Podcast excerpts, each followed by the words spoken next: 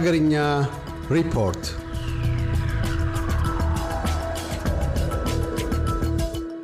በኢትዮጵያ በየዓመቱ እየተባባሰ በቀጠለው ፈርጀ ብዙ ችግር ምክንያት በኢትዮጵያ 31.4 ሚሊዮን ያህል ሰዎች የሰብአዊ ድጋፍ እንደሚያስፈልጋቸውና ከእነዚህ ውስጥ 16.5 ሚሊዮን የሚሆኑት ህጻናት መሆናቸውን የተባበሩት መንግስታት ድርጅት ዓለም አቀፍ የህጻናት ነፍስ አድን ፈንድ ወይም ዩኒሴፍ ባወጣው ሪፖርት አስታውቋል። በተጨማሪም በተለያዩ ችግሮች የሰው እጅ ጠባቂ የሆኑ ዜጎች ቁጥር በርካታ መሆናቸውን የገለጸው ሪፖርቱ በአገሪቱ 4.38 ሚሊዮን የሀገር ውስጥ ተፈናቃዮች እንዲሁም 942792 የሚሆኑ ስደተኞችና ጥገኝነት ጠያቂዎች መኖራቸውን አመልክቷል። ዩኒሴፍ በኢትዮጵያ አስቸኳይ ሰብአዊ ፍላጎቶቹን ለማሟላት ከግማሽ ቢሊዮን ዶላር በላይ ያስፈልጋል ያለ ሲሆን ከዚህም የገንዘብ መጠን ውስጥ እስካሁን ያገኘው 187.7 ሚሊዮን ዶላር ብቻ መሆኑንም ገልጿል።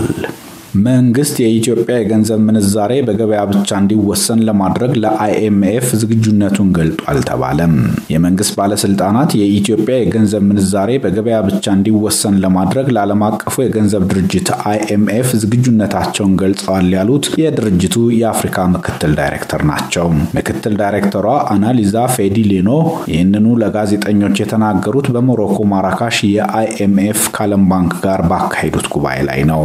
አሁን የኢትዮጵያ መንግስት ባለስልጣናት ተስማምተውበታል የተባለው የኢትዮጵያ የገንዘብ ምንዛሬ በገበያ ብቻ እንዲወሰን የማድረግ ጥያቄ የዓለም የገንዘብ ድርጅት በተደጋጋሚ ሲያነሳው የቆየ ነው። የዓለም የገንዘብ ድርጅትና የዓለም ባንክ በኢትዮጵያ ህጋዊውን የምንዛሬ ገበያና የትይዩ ገበያ አንድ ለማድረግ የብርን የመግዛት አቅም አሁን ካለበት ቢያንስ በእጥፍ በማውረድ የጥቁር ገበያው አሁን ካለበት እኩል ማድረግ ግዴታ መሆኑን ሲወተውቱ ነበር። የኢትዮጵያ መንግስት በሁለተኛው አገር በቀል ኢኮኖሚ ሪፎርም ዶክመንቱ የምንዛሬ ገበያው ቀስ በቀስ መከፈት እንዳለበት ይጠቁማል። ዓለም አቀፍ የገንዘብ ተቋማትና መንግስት ይህንን ቢሉም የኢኮኖሚ ባለሙያዎች በአንጻሩ ይህ አይነት ውሳኔ ተጨማሪ የውጭ ምንዛሬ ወደ ብሔራዊ ባንክ እንዲመጣ ማድረግ ቢያስችልም የጎንዮሽ ጉዳቱ ግን የገቢ ምርቶችን ማስወደድና በኢትዮጵያ ያለውን የዋጋ መናር ማባባስ ነው ይላሉ።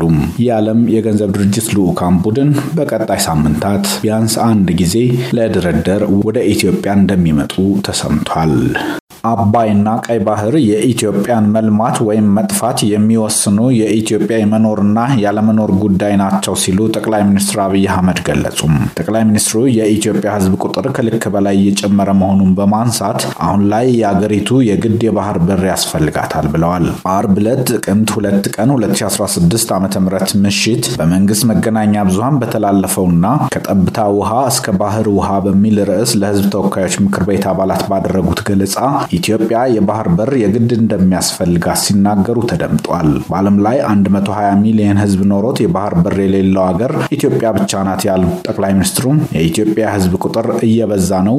አሁን ባለው አሰራር በተሸከምነው ልክ መሸከም አንችልም። እየቆየ ሲሄድ ከቁጥጥር ውጭ የሆነ ጉዳይ ይመጣል ሲሉ አሳስበዋል። ከዚህ ቀደም ኢትዮጵያ የባህር በር እንደነበራት ታሪክ ይናገራል። ስለዚህ እነዚህን የባህር በሮች በንግግርና ውይይት ኢትዮጵያን ተጠቃሚ እንድትሆን ማድረግ አለብን ያሉ ሲሆን እኛ ስጡን ብቻ አላልንም፣ ከኛም ውሰዱ፣ ግን የባህር በር ያስፈልገናል ነው ያልነው ሲሉ ተናግረዋል። የኢትዮጵያ የወደብና የባህር በር አማራጮችን ያነሱት ጠቅላይ ሚኒስትሩ ዘይላ፣ የጅቡቲ ወደብ፣ አዱሊስ፣ ምጽዋና አሰብን እንደ አማራጭ ማየት እንደሚቻል ገልጸው እኛ የግድ አሰብ ካልሆነ ወይንም የግድ ምጽዋ ካልሆነ የሚል አቋም የለንም። እኛ የምንፈልገው መተንፈሻ በር ብቻ ነው። በግዥም ይሁን በሊዝም ይሁን በሆነ መንገድ በስምምነት ከመጣ የምንፈልገው እሱን ነው ሲሉ ተደምጠዋል። ከህዳሴ ግድብ፣ ከአየር መንገድ፣ ከኢትዮ ቴሌኮም ድርሻ በመስጠት የባህር በር ድርሻ መውሰድን የመሳሰሉ አማራጮችን መጠቀም እንደሚቻልም ለምክር ቤቱ አባላት አስረድተዋል።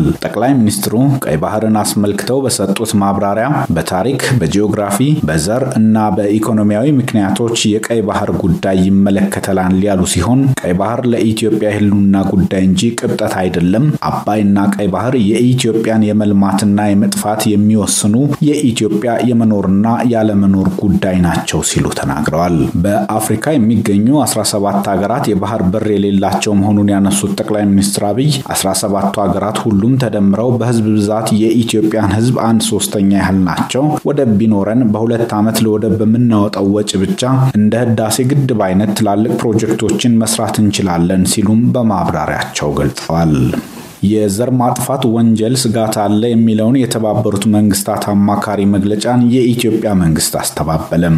ከሰሞኑ በተባበሩት መንግስታት ድርጅት የዘር ማጥፋት ወንጀል መከላከል ልዩ አማካሪ አሊስ ዋይሪሙ በኢትዮጵያ ስላለው ሁኔታ አስመልክተው ባወጡት መግለጫ በትግራይ፣ በአማራ፣ በአፋርና በኦሮሚያ ክልሎች እየተካሄዱ ባሉ ውጊያዎች ምክንያት በአገሪቱ ከፍተኛ የዘር ማጥፋትና ተያያዥ አሰቃቂ ወንጀሎች የመፈጸም አስቻይ ሁኔታዎች እንዲኖሩ ማድረጉን ጠቁመው ነበር። ይህን ተከትሎም የውጭ ጉዳይ ሚኒስቴር ባወጣው መግለጫ ልዩ አማካሪዋ በኢትዮጵያ በተከሰቱ ግጭቶች ያለውን ወቅታዊ የሰብአዊ ሁኔታ በተመለከተ ያወጡት መግለጫ ኃላፊነት የጎደለውና መሰረተ ቢስ ክስ ነው ብሎታል። ልዩ አማካሪዋ የዓለም አቀፉ የሰብአዊ መብት ባለሙያዎች ኮሚሽን ያቀረበው ሪፖርት ላይ ተመርኩዘው በኢትዮጵያ ላይ አመፅ የሚቀሰቅስ መግለጫ ሰጥተዋል ሲልም ከሷል።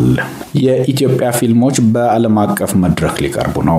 ሀበሻ ቪው በለንደን የሚካሄደውን የ2023 አራተኛ ዓመታዊ የኢትዮጵያ ፊልም በዓልን አስመልክቶ የተለያዩ ጥሪ የተደረገላቸው እንግዶች በተገኙበት በሀያት ሬጀንሲ የቅድመ መክፈቻ ስነ ስርዓት ጥቅምት 3 ቀን 2016 ዓ ም አመሻሽ ላይ አካሂዶ ነበር። ሀበሻ ቪው ባለጸጋ ባህሎቻችንና የዘመኑ እይታ የያዙ የተለያዩ የኢትዮጵያ ፊልም ሰሪዎችን ጥበብና ፈጠራ በተለያዩ የዓለም መድረክ ሲያሳይ መቆየቱን የሀበሻ ቪው የስራ አስፈጻሚና መስራች ወይዘሮ ትዕግስት ከበደ አስታውቀዋል።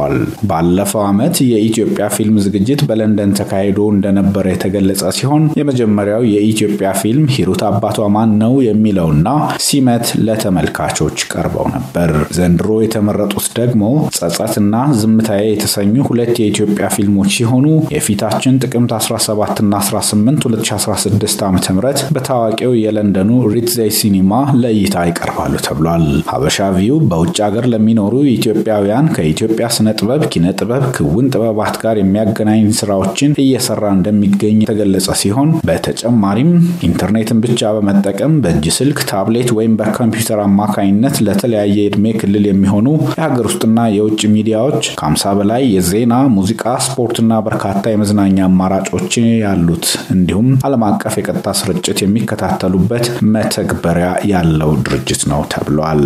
እያደመጡ የነበረው የኤስቢኤስ አማርኛ ፕሮግራምን ነበር። የፕሮግራሙን ቀጥታ ስርጭት ሰኞና አርብ ምሽቶች ያድምጡ። እንዲሁም ድረገጻችንን በመጎብኘት on demand እና በኤስቢኤስ mobile app ማድመጥ ይችላሉ። ድረገጻችንን ኤስቢኤስ dot com dot au Amharic ን ይጎብኙ።